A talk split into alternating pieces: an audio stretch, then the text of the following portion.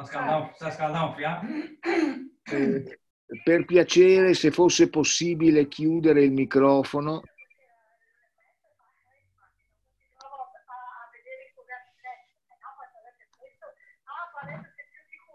E impara, e impara a parlare. Che lo crea un mostro. E impara a parlare. papà che crea un mostro.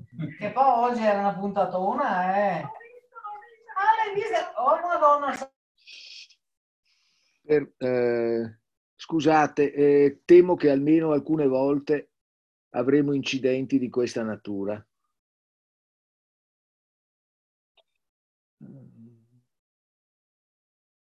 Bene, mi si sente? Sì, Bene, grazie. Allora, nella speranza di riuscire a riprendere senza troppe interferenze, eh, vi stavo appunto dicendo, le modalità, eh, come vedete la cosa è laboriosa, Eh, le modalità con le quali eh, è possibile svolgere un corso di questo tipo prevedono o la lezione in diretta come stiamo tentando senza scarsa fortuna di fare adesso o la possibilità anche che delle lezioni vengano registrate vengono registrate al di fuori, in altri termini, del- dell'orario normale di lezione e sostituiscano le ore di lezione in diretta. Non escludo che eh, per una serie di motivi nello sviluppo del corso questa seconda modalità possa essere eh, utilizzata. Quindi, in linea di principio, salvo ulteriori complicazioni tecniche, le lezioni che si tengono come quella di oggi vengono registrate. Ringrazio che prima mi ha ricordato di attivare la funzione e successivamente eh, con alcuni passaggi tecnici verranno riversate sulla piattaforma prevista per Moodle in modo che gli studenti possano oh, recuperarle quando per loro sia più comodo, se vogliono, ascoltarle. In alcuni casi le lezioni verranno immediatamente registrate e sostituiranno quelle eh, che, verifica, che dovrebbero verificarsi nelle, eh, eh, negli orari eh, indicati eh, per le lezioni. Pen- spero che questo ricorso a questa seconda modalità sia contenuto, ma ripeto, non la escludo e credo che sia bene segnalarlo sin d'ora. Quindi, ricapitolando e se possibile abbandonando questi, queste questioni di ordine tecnico, le lezioni avverranno normalmente cominciando alle 16.30 del lunedì, martedì e mercoledì. Saranno lezioni eh, che valgano per due ore essenzialmente, eh, visto che quest'anno è un'innovazione. Il mercoledì la lezione dura due ore esattamente come il lunedì e il mercoledì. La durata effettiva sarà eh, sostanzialmente la somma di, eh, dei tre quarti d'ora corrispondenti normalmente a ciascuna lezione con una qualche alleviamento, visto che probabilmente molti di voi hanno necessità, eh, come possiamo dire, di muoversi con una certa, con una certa uh, scioltezza per passare da attività, dall'ascolto di queste lezioni ad altra attività didattica. Quindi sostanzialmente conto, ad esempio, quest'oggi di iniziare, eh, o meglio, abbiamo iniziato, anche se con qualche contrattempo inizi- eh, di partenza, alle 16.30, eh, terminando praticamente quindi sulle 17 17.40, ecco, 17.45, insomma, ecco, eh, in modo da, eh, da consentire appunto eh, l'utilizzo del tempo necessario per spostamenti fisici se eh, avete il progetto di seguire delle lezioni dal vivo eh, in aula o per passare ad altro collegamento qualora ciò vi sia comodo. Eh, detto questo, credo che possiamo invece dedicarci ora alla presentazione di questo corso. È un corso eh, della magistrale e conseguentemente forse una presentazione della disciplina teoria della letteratura potrebbe anche in parte eh, essere giudicata pleonastica, visto che in qualche modo tutti voi avrete avuto modo nel corso della triennale o di frequentare o comunque di sostenere un esame eh, con questo titolo o quantomeno di aver avuto l'occasione di imbattervi con la nozione di teoria della letteratura. Credo che comunque, in parte contaminando un discorso di presentazione generale, in parte introducendo già elementi che caratterizzano la specifica proposta didattica eh, che intenderei avanzare confidando nella vostra pazienza quest'anno, che alcune considerazioni di carattere preliminare vengano comunque riproposte. Eh, come in qualche modo è possibile abbiate già avuto modo di eh, considerare, eh, una nozione come teoria della letteratura eh, può essere declinata in moltissimi modi diversi. Ed effettivamente eh, ciò che chiamiamo teoria della letteratura forse piuttosto che in senso classico una disciplina, una di quelle che un tempo si chiamavano materie e che in qualche modo si insediavano sul presupposto di una loro qualche naturalità, come poteva essere, che so, la letteratura italiana, la letteratura francese, la letteratura tedesca, la filologia romanza, dove in qualche modo il problema della identità di queste discipline poteva sembrare anche un po' riduttivamente, ma con qualche fondamento, risolto dall'esistenza di una fenomenologia di materiali che in qualche modo potevano essere una immediata risposta alla domanda circa la natura della disciplina stessa. I testi che in qualche modo riconosciamo come propri eh, della letteratura in lingua italiana sono l'argomento della letteratura italiana e il complesso delle ricerche storiche, filologiche, ermeneutiche, esegetiche, eh, di utilizzo didattico di questi materiali costituiscono la configurazione complessiva della disciplina letteratura italiana. Va detto che anche in questo caso un piccolo demone diavoletto della teoria già in queste definizioni tende a a, a insinuarsi, perché ad esempio anche nel caso della letteratura italiana, come di qualsiasi altra letteratura, scatta, scatta praticamente, scatta in qualsiasi gesto che in qualche modo riguardi la pratica dell'attenzione per questi materiali, il problema dei confini, dei confini qualitativi della nozione di letteratura tutto ciò che è scritto in lingua italiana è letteratura italiana? Tutto dalle, dai bugiardini della, delle medicine, dalle istruzioni per l'uso delle apparecchiature, sino ad Anti Alighieri? Beh, si potrebbe dire evidentemente no, ma nel momento in cui si dica evidentemente no, bisogna inserire nel grande orizzonte delle manifestazioni in lingua italiana, e anche lì lingua italiana, e i dialetti, le scritture in dialetto che in qualche modo peraltro sono così radicate in quella che si può immaginare l'organicità di una cultura nazionale o di, o di porzioni distinte di questa cultura che complessivamente si ricompone in quella nazionale, e magari le scritture in lingue diverse dall'italiano, ma di autori italiani e concepiti nell'ambito di un contesto culturale italiano, fanno tutte parte della letteratura italiana oppure no? Ecco che scattano una serie di questioni che sono immediatamente relative alla nozione di letteratura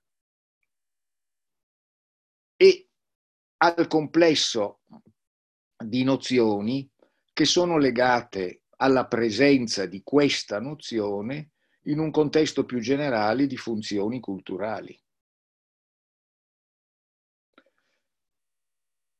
La te- teoria quindi della letteratura è qualcosa che da un certo punto di vista eh, si configura meno immediatamente garantita dalla presenza, che pure abbiamo visto in qualche modo in fida, di un oggetto sicuro. Perché da un certo punto di vista si potrebbe dire che il campo della ricerca teorico-letteraria che non a caso tendo a nominare come campo, ovvero sia come uno spazio animato da tensioni, i cui confini sono in qualche modo mobili e costantemente si alimentano della loro messa in questione. Ecco. Storicamente si è in qualche modo sviluppato, per così dire, mettendo in questione quelle che potevano sembrare delle evidenze non bisognose di ulteriori approfondimenti. In realtà, quando in qualche modo consideriamo il tipo di sviluppi culturali che hanno progressivamente, prevalentemente direi, anzi pressoché esclusivamente nel corso del Novecento e poi sino ad oggi, costituito lo spazio della teoria della letteratura, vediamo che in qualche modo si tratta tutte di esperienze che in un certo senso puntano a complicare in maniera anche abbastanza radicale quelle che potrebbero sembrare eh, delle constatazioni pacifiche. Ad esempio, in che cosa consiste l'uso, la dimensione letteraria del linguaggio.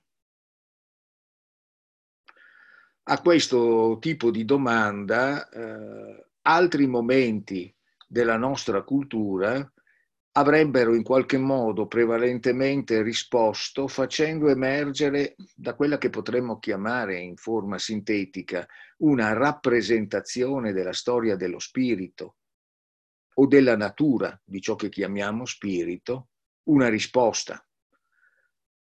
La letteratura come realizzazione del bello attraverso l'arte della parola, la letteratura come ciò di cui in qualche modo rispondono quelli genere letterario che chiamiamo le poetiche, da Aristotele in poi. E probabilmente rispetto a questo tipo di, di risposta, per così dire tradizionale, che in un certo senso sviluppa poi un complesso di saperi letterari che sono essenzialmente filologici, retorici, e sono, come possiamo dire, di eh, elaborazione di una teoria dei contenuti.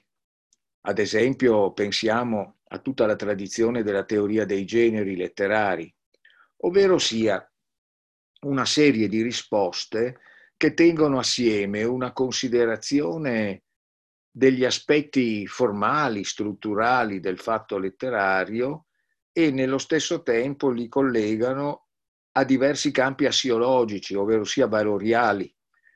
In altri termini, tendono a tenere assieme una risposta su come è fatta la letteratura con una alla domanda a cosa serve, perché c'è, quali sono i suoi fini, quali sono le sue giustificazioni.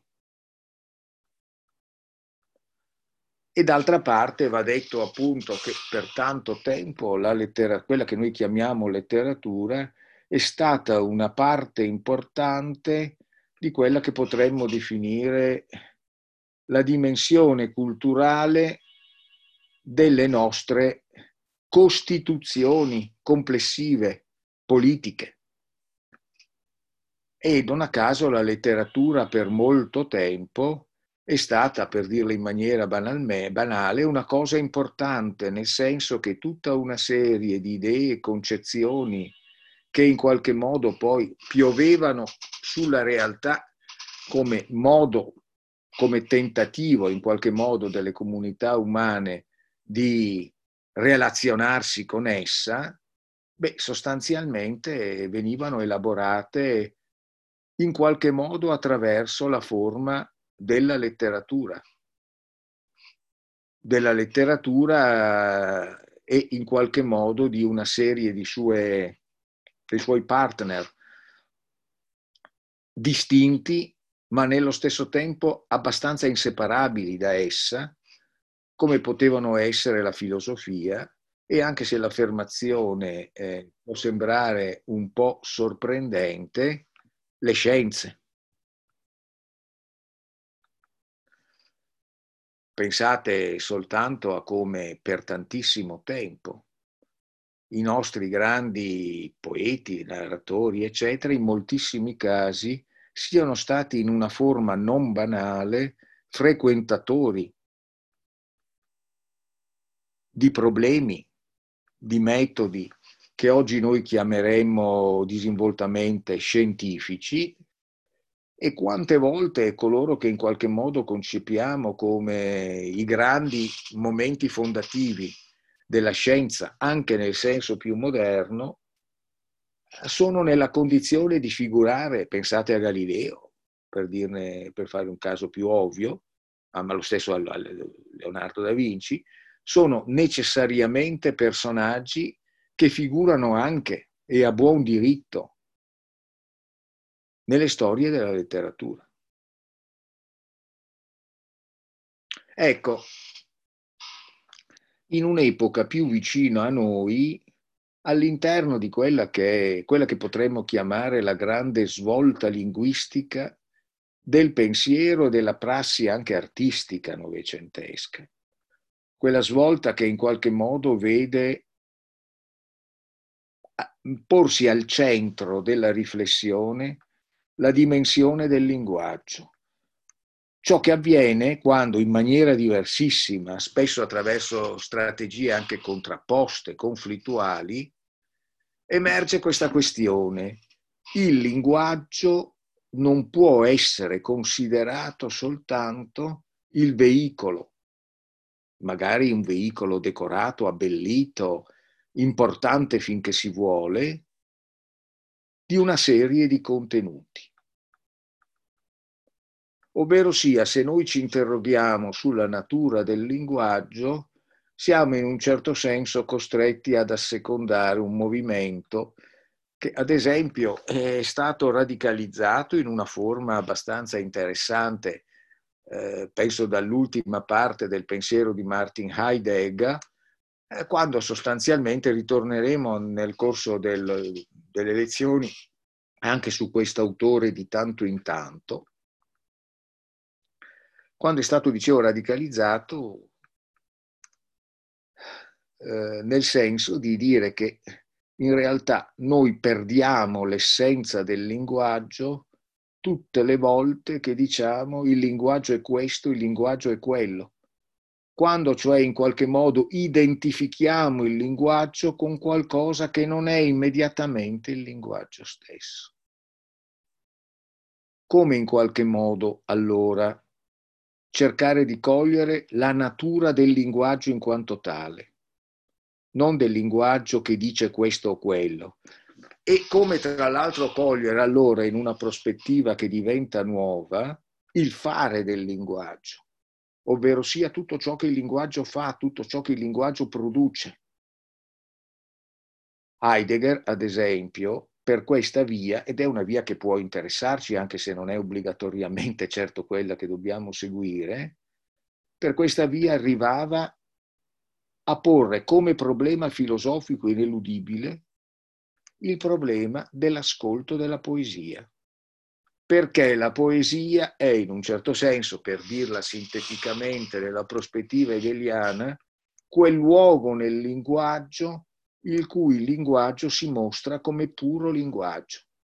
Se l'affermazione, la più corretta secondo Heidegger, alla domanda che cos'è il linguaggio, il linguaggio è il linguaggio, se questa affermazione vuole essere sottratta alla, te- alla tautologia, ovvero sia se vuole essere sottratta al fatto di una frase che non dice niente perché dice semplicemente che la cosa su cui ci interroghiamo è la cosa su cui ci interroghiamo.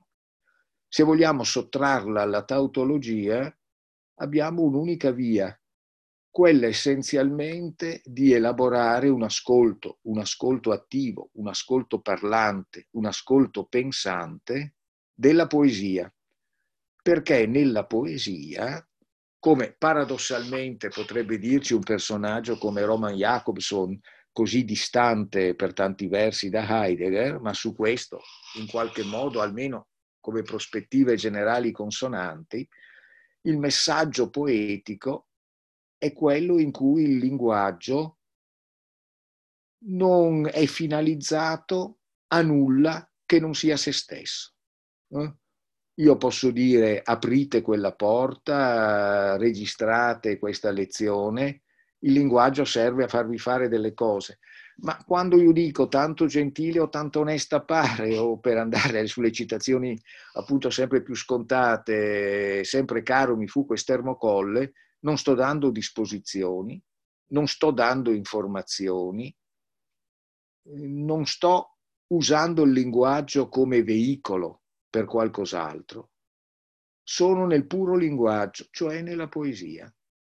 Qualcosa che in un certo senso, proprio per questo, è sempre esposta alla taccia di non servire a niente, in parte perché ha rapporto con la più radicale possibilità che tutte le altre dimensioni del linguaggio vi siano.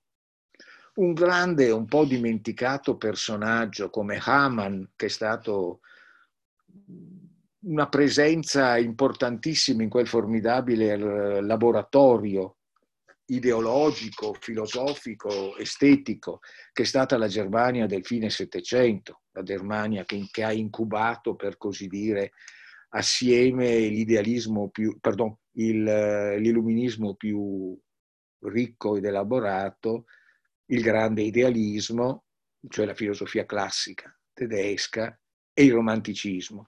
Hamann, che appunto diceva con una splendida battuta, sono nati prima i giardini dei campi coltivati ed è nata prima la poesia che l'uso pratico calcolato, banausico del linguaggio. E questo tipo di considerazione, peraltro, può non a caso svilupparsi nelle direzioni più diverse, ad esempio verso, in alcuni casi, l'ideale di una scienza esatta del linguaggio, in cui il linguaggio diventa un oggetto sul quale sperare di poter applicare le forme rigorose di un pensiero calcolante, in qualche modo non meno esasperato in queste caratteristiche di quello che fa la sua prova nelle cosiddette scienze dure, così come dall'altra parte eh, concepire essenzialmente l'attraversamento dell'essenza del linguaggio come essenza della poesia, come elemento di radicale complicazione di qualsiasi forma di sapere che pretenda di ridurre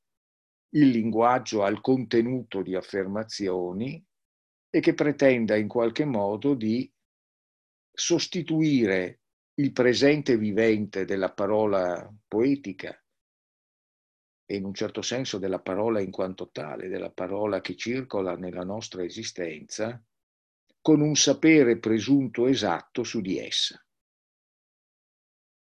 Due estremi, per così dire, che qui ho evocato in una forma anche un po', come possiamo dire, eh, per comodità, esasperata.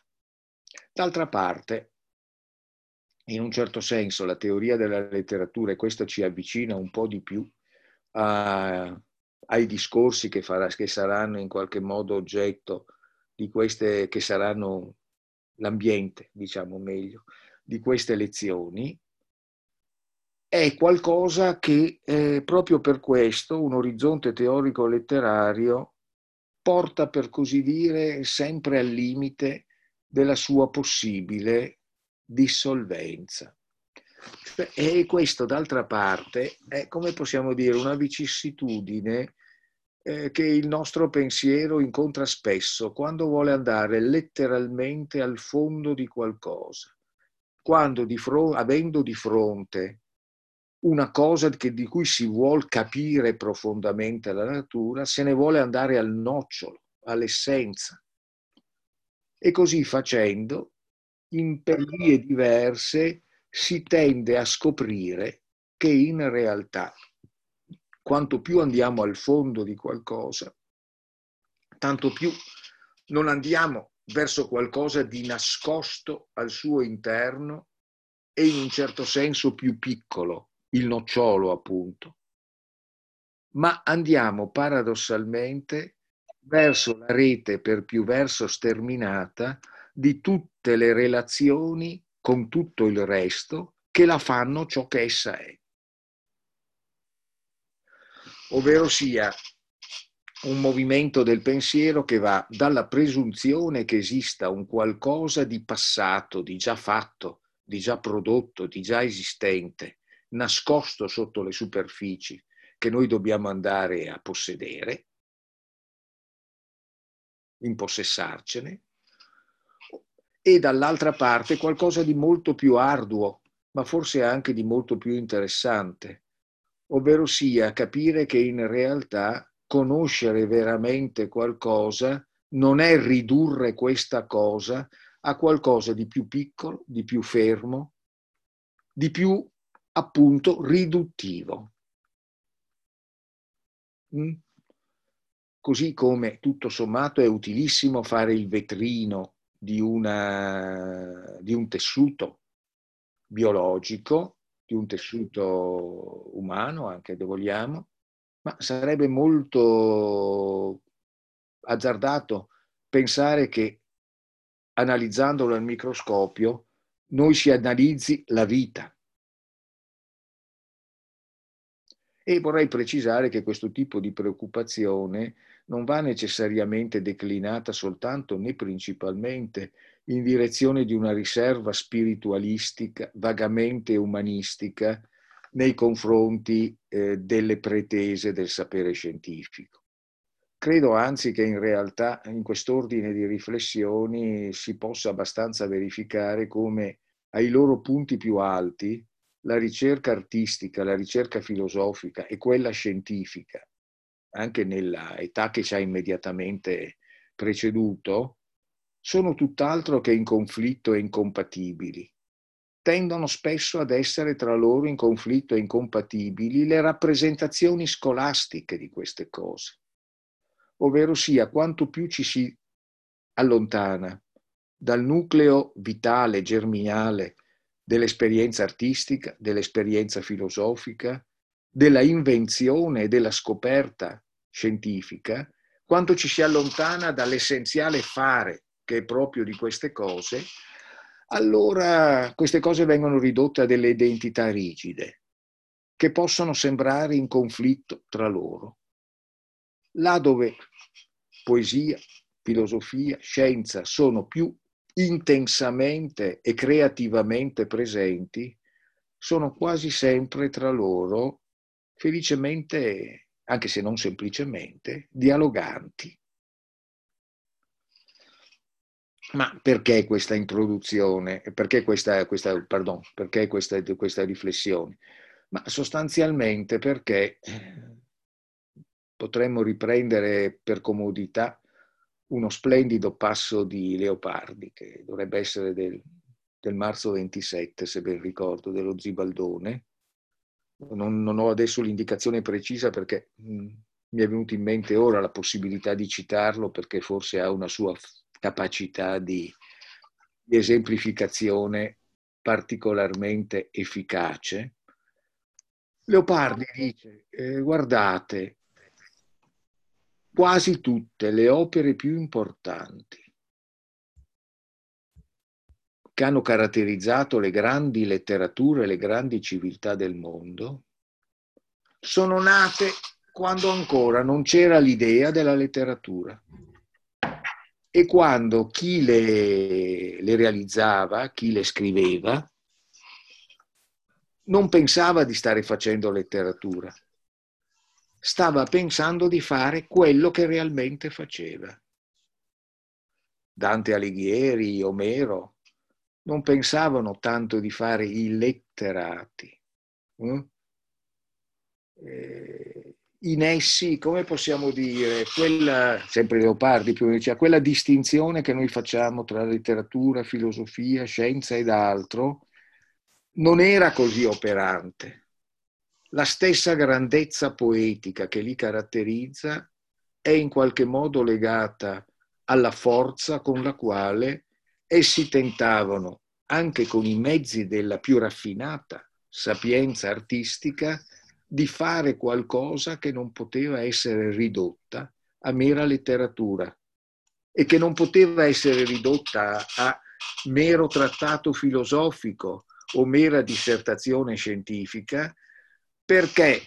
Per inseguire l'evento di verità che sospingeva i loro autori, eh, non era evidentemente possibile ridurre l'evento che si produceva attraverso la, la realizzazione di quest'opera alla finalità meramente produttiva di un'opera che si iscrivesse nel registro di una qualche attività particolare. Sotto questo aspetto, l'immagine leopardiana che in qualche modo evoca così una sembrerebbe essenzialmente una sorta di grande esquisse di grande traccia storica, insomma, no? In realtà ha una sua anima teorica che probabilmente mette meglio in evidenza ciò che ho tentato confusamente di dirvi, ovvero sia la, l'essenza di ciò che fa letteratura della letteratura, di ciò che fa poesia della poesia, anzi meglio ancora, è qualcosa che si manifesta più potentemente là dove l'identità dell'oggetto letteratura è più fluido, più indeterminato, eh, più irriducibile a qualcosa di sicuramente confinato, delimitato. Ovvero sia là dove il respiro di ciò che accade nell'invenzione poetica è più capace di trasmettere la sua continuità con la grande gamma di contesti senza i quali la sua realtà non si produrrebbe. Sotto questo profilo potrebbe essere utile segnalare, come possiamo dire, usandolo come un esempio senza nessuna pretesa di eh, rigorizzazione ermeneutico-filosofica in questo caso, la nozione di conoscenza di terzo genere in Spinoza, mm? che noi siamo soliti appunto ricordare come conoscenza dell'universale attraverso il particolare. Ma cosa vuol dire in questo caso conoscenza dell'universale attraverso il particolare? È qualcosa che riguarda massimamente, ad esempio, l'esperienza artistica. Conoscere l'universale attraverso il particolare significa dire che se noi conosciamo una cosa così profondamente da conoscerla totalmente, noi dobbiamo conoscere attraverso di essa l'insieme dei nessi con il resto di ciò che esiste a partire dal quale quella cosa è quella cosa che realmente è. Quindi, attraverso la, la conoscenza piena di qualcosa che è di, di particolare, noi conosciamo l'universale.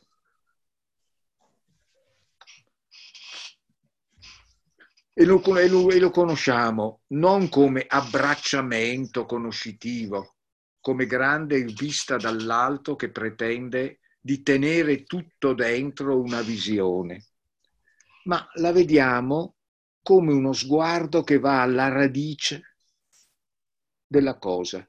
E lì, dove la cosa ha la sua radice, per così dire, dove la cosa diviene decisivamente quella che è, noi cogliamo la relazione con tutto ciò che fa sì che quella cosa sia veramente quella che è e con tutto ciò che quella cosa, diventando ciò che è, fa sì che tutto il resto sia.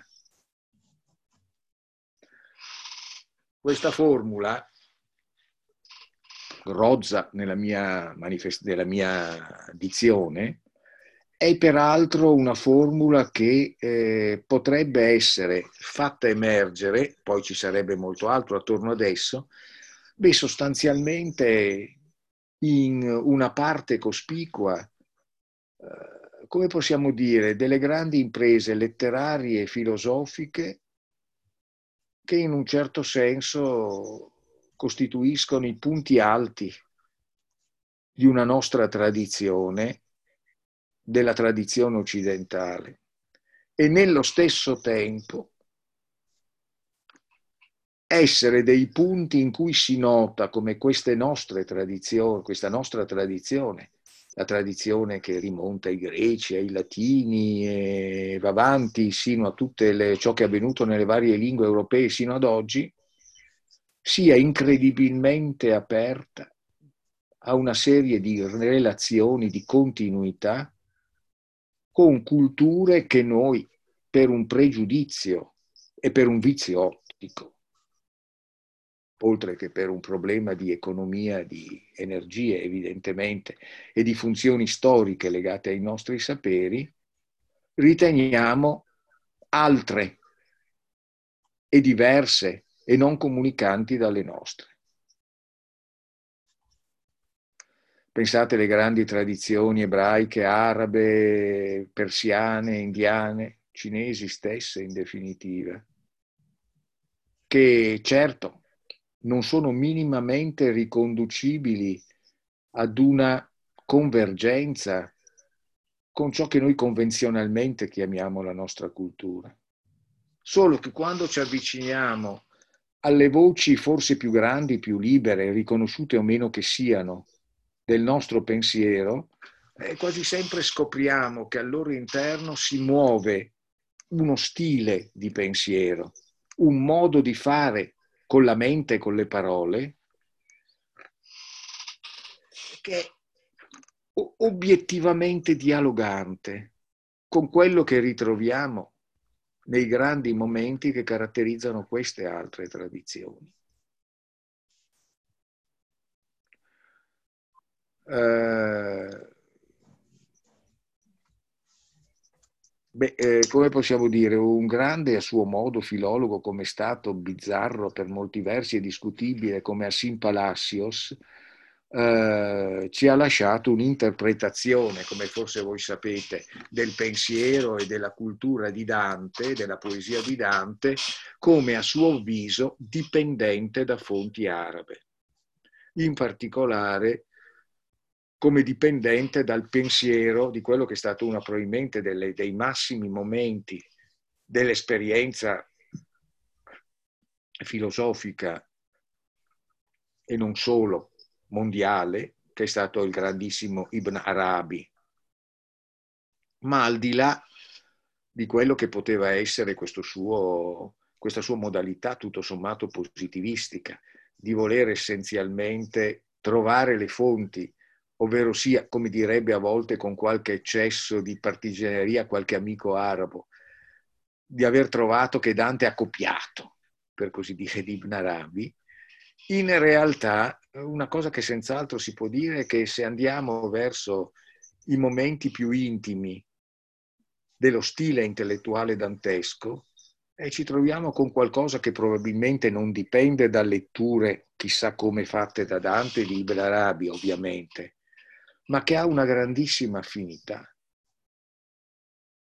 con i movimenti propri del grande pensiero sufico, di cui Ibn Arabi rappresenta una delle cuspidi, anzi forse la cuspide filosofica più elevata.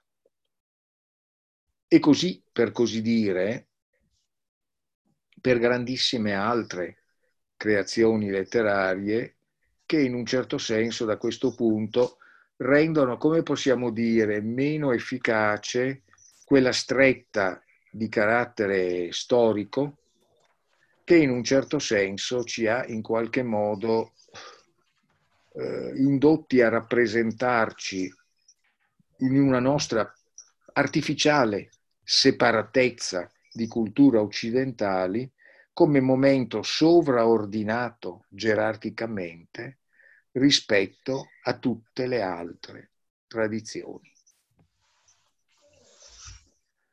Dopo dove sostanzialmente, ma non possiamo trattenerci, intrattenerci adesso su questo, eh, si guardano le storie della letteratura, le storie della filosofia, si guarda il, lo spazio che in tutte queste viene lasciato alle tradizioni diverse dalla nostra e in realtà quando si va in qualche modo a chiedersi come mai si è andati in questa tradizione, ritroviamo sostanzialmente la, l'economia di tentativi di quello che è stato il grande fenomeno del, del eh, coloniale ottocentesco e novecentesco, quando essenzialmente anche le tradizioni degli altri paesi, delle altre, delle altre culture, sostanzialmente diviene qualcosa da occupare, conoscere sì, ma conoscere in funzione di governo e di sottomissione.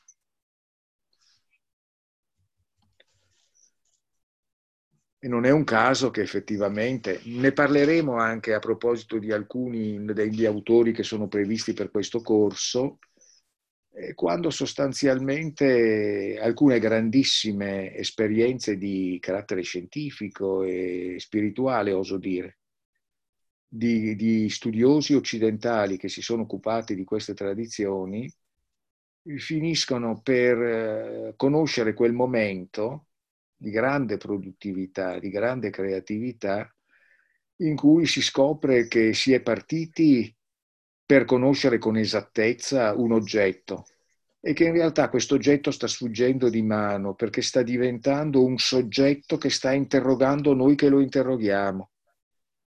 E che allora, se eravamo partiti per tentare di mettere in ordine la nostra immagine di un oggetto, adesso ci troviamo di fronte a un'esperienza nel linguaggio e nel pensiero che mette in discussione tutte le certezze da cui siamo partiti. Ed è ciò che fa sì che non a caso, anche questa è una dimensione di cui la teoria della letteratura deve rendersi conto, in moltissimi casi nel corso di un tempo del secolo scorso come minimo, alcune grandi letture di tradizioni culturali extraeuropee sono diventate non soltanto un episodio di conoscenza scientifico-filologica, storica, ma sono diventate una forma di nostro pensiero originale, come se sostanzialmente di fronte a quelle che venivano vissute come le impasse, le, le difficoltà, le, le, l'incapacità di andare avanti del nostro pensiero, finissero per avere una grande importanza stili di ragionamento, stili di elaborazione nel linguaggio e nel pensiero che in un certo senso ci consentivano, o consentivano a coloro che appunto le sperimentavano, di portare a un livello ulteriore una nostra ricerca. Mm. Tutto questo essenzialmente per dire che Mm, non è poi un caso che eh, in un corso indegnamente tenuto da me, ma che comunque riguarda una magistrale, che succede a dei corsi di laurea in lettere, essenzialmente il discorso teorico letterario venga esemplificato attraverso una tematica come quella che concerne, questo è il titolo del corso, forse l'avrete visto, il rapporto parola-linguaggio. Eh, probabilmente, probabilmente, e sarà oggetto prevalente della lezione di domani, quindi sto aprendo una via per i, per i fuggiaschi desiderosi di non avere più niente a che fare con tutto questo. Eh, nella lezione di domani vedremo di approfondire in particolare eh, questo tema. Però per il momento eh, vorrei sottolineare una cosa. Eh, parole e linguaggio, ad esempio, potrebbero sembrare indicare uno spazio infinito eh, equivalente complessivamente a ciò che intendiamo per letteratura e anche infinitamente di più. In realtà, eh, di questo allora parleremo in particolare domani, ciò che io intenderei fare è vedere come attorno a queste due nozioni tenda, per così dire, a connettersi, ma anche a differenziarsi, da un certo punto anche a divaricarsi, il percorso che attraverso il pensiero, ma attraverso la stessa esperienza poetica, si è tentato oggi di fare in ordine alla natura eh, del linguaggio. Eh, e in ordine appunto alla natura della stessa eh, letteratura. Ma per andare in questa direzione forse è il caso che eh, faccia riferimento ad alcune caratteristiche del corso che voi potete già desumere da quanto ne avete visto in rete. Eh, faccio cioè riferimento a ciò che Poi trovate eh, nella sezione del programma eh, dove, si, dove si trova essenzialmente una bibliografia. Perché eh, sarà il caso di dare una serie di chiarimenti circa proprio la natura di questa proposta di testi. I testi che voi trovate sono molti, eh, relativamente molti. E devo dire che qualcuno potrebbe, ispirato da una legittima preoccupazione di tipo sindacale, potrebbe dire che sono decisamente troppi e che facendo il calcolo di ciò che sulla base dei crediti è possibile proporre come numero di pagine, che la geniale dottrina che ispira il criterio dei crediti non distingue se sono pagine degli albi, degli albi di Topolino o pagine dell'estetica di Hegel, ma questo riguarda, come possiamo dire, il pensiero dei pedagogisti. E dicevo, eh, si potrebbe in qualche modo dire che eh, i materiali sono eccessivi. Mm. Eh, anticipo subito una, la risposta a un possibile quesito. Ai fini dell'esame, Confesso che chi vi parla ha, sca- ha avuto nel corso dei 40 anni del suo insegnamento, come sapete io sono un pensionato che fa ancora per un anno o due, che tiene ancora per un anno o due questo corso per comodità del Dipartimento.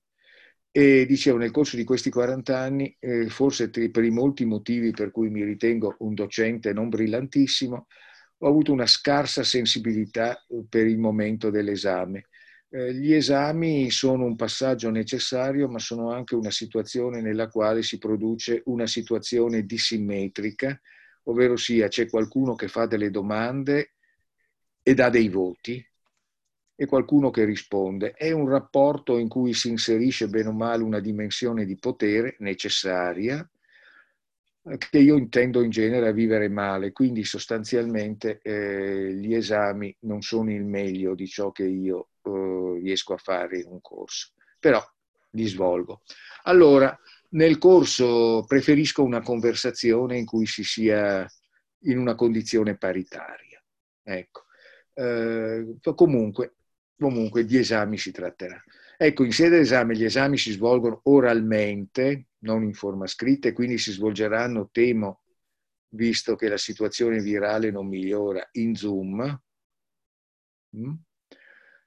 In sede d'esame voi avrete il diritto di circoscrivere i riferimenti sulla base dei quali avviene l'interrogazione a cinque testi scelti da voi, liberamente scelti da voi, tra tutti quelli che io ho indicato. Mm. Detto questo, i testi che ho indicato sono da un certo punto solo una parte dei testi che si combinano nella traccia che io intenderei proporvi.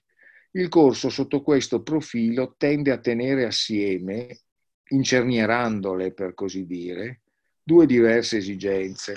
La prima, quella di chi vi parla, che è quella di sviluppare una sua ipotesi, una sua proposta teorica, visto che di teoria della letteratura si tratta, e quindi di proporre un suo discorso. Nello stesso tempo, cosa che dal punto di vista didattico mi sembra più importante, questo discorso, avendo bisogno di alimentarsi di una serie di riferimenti, consente la presentazione, certo parziale, certo scorciata, certo secondo delle linee selettive, di tutta una serie di testi che io ritengo siano testi di grandissima importanza. Di grande importanza per un motivo, perché in varia forma costringono chi li legga veramente a porsi una serie di questioni che sono le questioni per cui ha senso ci sia una teoria della letteratura. E quindi la mia astuzia, non so se della ragione, sarebbe quella di tentare in qualche modo di convincere coloro che vorranno seguire in tutto o in parte questo corso a leggere il più possibile. Leggere. Leggere è una cosa diversa da studiare, ma non è una cosa meno seria. Leggere sostanzialmente significa eseguire un testo come un musicista esegue un brano musicale. E un musicista che esegue un brano musicale riesce a eseguirlo veramente bene, in maniera significativa, quando in un certo senso eseguendo quel brano esegue se stesso. Mm? Eh, come avrebbe detto Leopardi, sempre lui in un altro suo passaggio, non basta ripetersi le parole che esprimono qualcosa di vero. Non c'è nessun rapporto con la verità se questa verità non è sentita. Se questa verità non emerge, per così dire, originalmente da chi non può limitarsi ad apprenderla come qualcosa che gli venga comunicato. Fino a quando un testo è in un certo senso un testo di cui non siamo almeno un po', anche noi gli autori, è un testo che non abbiamo letto. Dopodiché i testi, oltre ad essere letti in questa forma, sono testi che possono venire studiati. Cosa vuol dire che possono venire studiati? Vogliono, vogliono, vuol dire che come aspetto ancillare di supporto alla lettura e questo può essere verificato in un esame, ovviamente, eh, si deve in qualche modo costruirsi un sapere in relazione al testo. Cioè bisogna sapere come è fatto, cosa c'è scritto dentro, che caratteristiche ha questa scrittura eh, e come, cosa che ci interessa particolarmente, vi viene in un certo senso svolto un discorso sulla letteratura attraverso la letteratura. Mm. Citazione, una citazione che, a cui io sono molto affezionato è quella da Maximen und Reflexionen di Goethe, dove Goethe diceva alla fine la teoria dovrebbero essere i fenomeni stessi. Eh, dire che la, la teoria dovrebbero essere i fenomeni stessi non significa dire che non c'è bisogno della teoria, basta guardare i fenomeni, nel nostro caso le opere letterarie.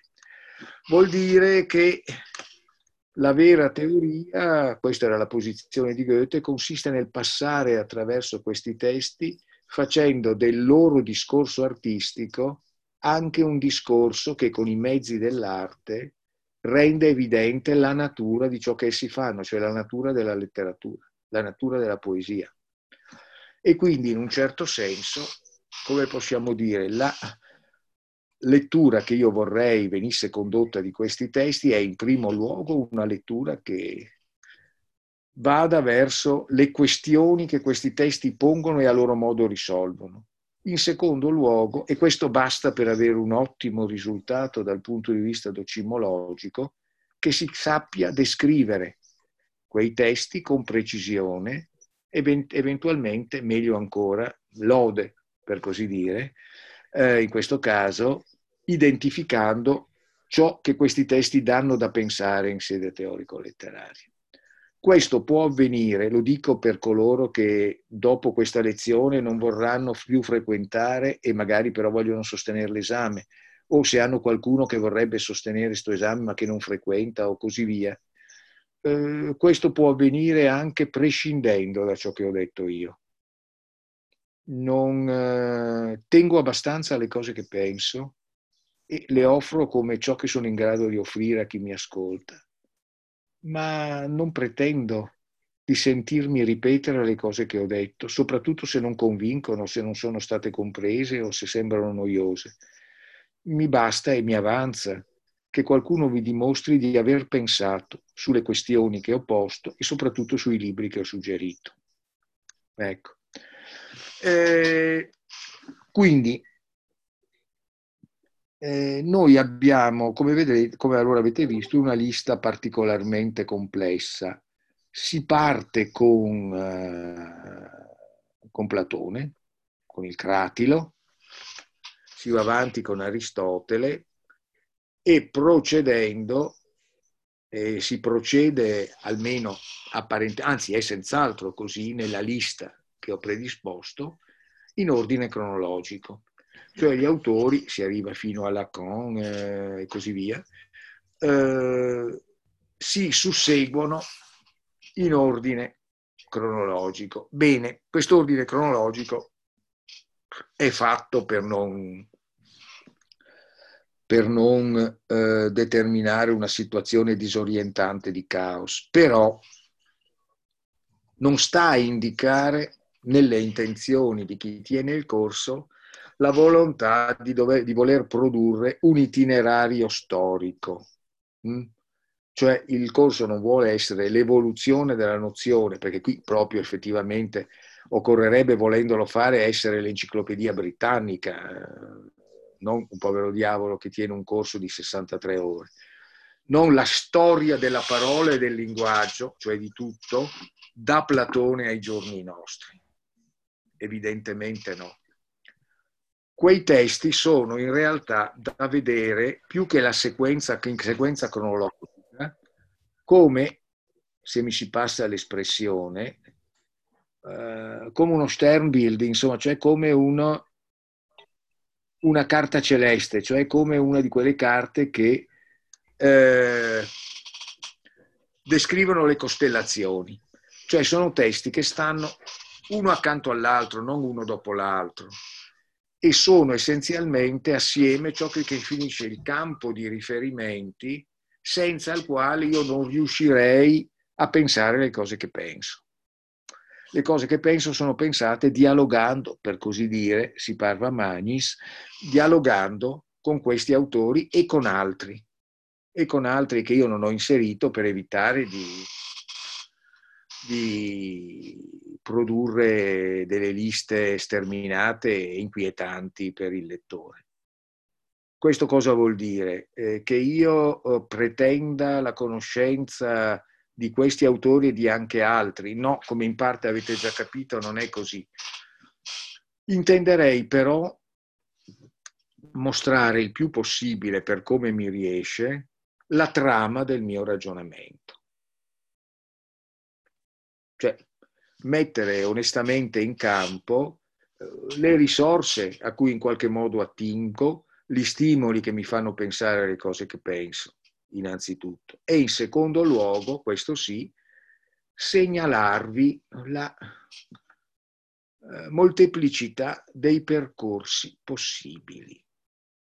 È un, è un, aspetto che riprende forse le cose che avevo detto appena qualche istante fa, eh, eh, a proposito eh, del rapporto tra le nostre tradizioni e altre e sulle ragioni per cui la nostra conoscenza di altre è così, è così sbiadita e limitata.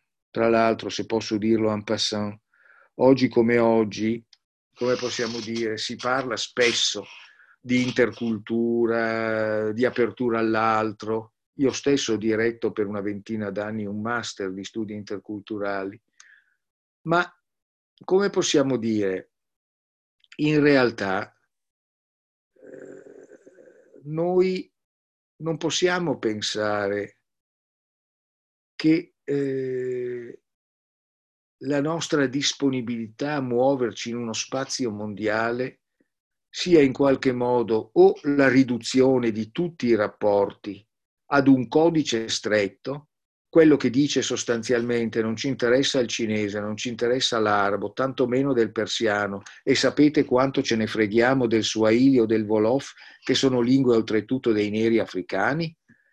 Perché al mondo si parla in inglese, si parla solo in inglese e si fanno affari solo in inglese e gli affari sono l'unica cosa di cui vale la pena di parlare. È una posizione molto diffusa che sembra farsi strada anche nelle scelte nostre, dei nostri Atenei, tra l'altro. Come possiamo dire? Eh, credo con qualche illusione, perché l'idea che il mondo parli, parli in inglese o possa parlare solo in inglese in futuro è forse realistica che il mondo parli solo in inglese, che ci si capisca parlando solo in inglese senza riuscire a concepire la pluralità dialogante delle molte cose che ci sono al mondo, credo che sia una cosa che ci porterà un po' di sfortuna. Ma questo è un altro discorso. E dicevo, allora, la, la pluralità, in altri termini, di queste, di queste vie, di queste tradizioni, indica anche un elemento di stile della mente, di stile del pensiero. Uh, cioè, eh, si, ci si ritornerà ripetutamente. Eh, noi abbiamo il problema, è, una, è la cosa che forse rende serie queste nostre cose le cose di cui ci occupiamo, le cose di cui veniamo a occuparci venendo in una facoltà di lettere, di filosofia, di cose del genere. Eh, noi abbiamo un problema che è il problema del rapporto con il nostro reale, che non è qualcosa, lo dico anticipando una formula di cui tenterò di dare ragione andando avanti, eh, il reale non è qualcosa che si possa pretendere semplicemente di conoscere e di sapere, il reale è qualcosa con cui dobbiamo saperci fare e saper fare probabilmente con il reale è qualcosa che richiede più che una guida per l'uso, delle istruzioni, una diagnosi a cui deve seguire meccanicamente un protocollo di cura, è qualcosa che richiede una tecnica di dialogo, di dialogo con qualcosa che non possiamo mai pretendere di conoscere del tutto perché è qualcosa che sta accadendo adesso qualcosa che sta accadendo adesso, però mettendo costantemente in campo tutto ciò che noi conosciamo come nostro passato e che forse proprio perché sta venendo messo in campo non è mai del tutto soltanto un passato. Ecco, probabilmente proprio per questo allora l'idea di un corso che in qualche modo chieda anche un esercizio di apertura nei confronti di prospettive cangianti, attraverso magari le quali ritrovare la sostanza delle questioni da cui siamo partiti, mi sembra eh, un modo non, non inutile di gestire un corso di teoria della letteratura e comunque il modo che io ho tentato di tenere sino ad oggi e che per le ultime volte eh, in cui prendo la parola, tenderei a questo punto a ripropormi. Detto questo, mi sembra che noi si sia arrivati alle 17.45 e quindi più o meno eh, penso di aver eh, richiesto abbastanza per oggi alla vostra pazienza. Teoricamente però avremo ancora qualche minuto, quindi se, e forse ha senso proprio quest'oggi o domani, se qualcuno vuole avere una qualche reazione a, uh, a ciò che ho detto e, o vuole porre delle domande possibili, io ho tentato di dare delle risposte alle questioni pratiche dicendo che tenteremo di, di riversare le lezioni registrate sempre che io non, non, sia riuscito a fare pasticci con il computer, cosa probabilissima. Eh, che una parte forse di lezioni in futuro saranno pre-registrate, che l'esame si svolge in forma orale e avverrà su quei cinque testi che voi sceglierete, quindi almeno queste cose le ho dette, gli orari sono questi. Ecco, se voi volete chiedermi qualcosa, io attualmente sto, sono qui e forse posso anche rispondervi. Sì, professore, io avrei una domanda. Sì, dica. Sì, allora, eh, buongiorno intanto.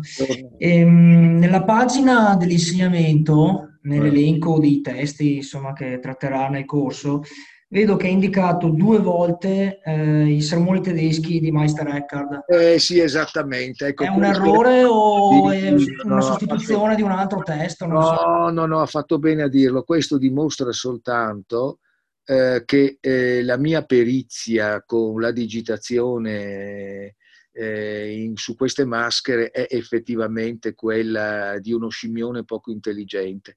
E se è trattato di un mio errore non tenetene conto.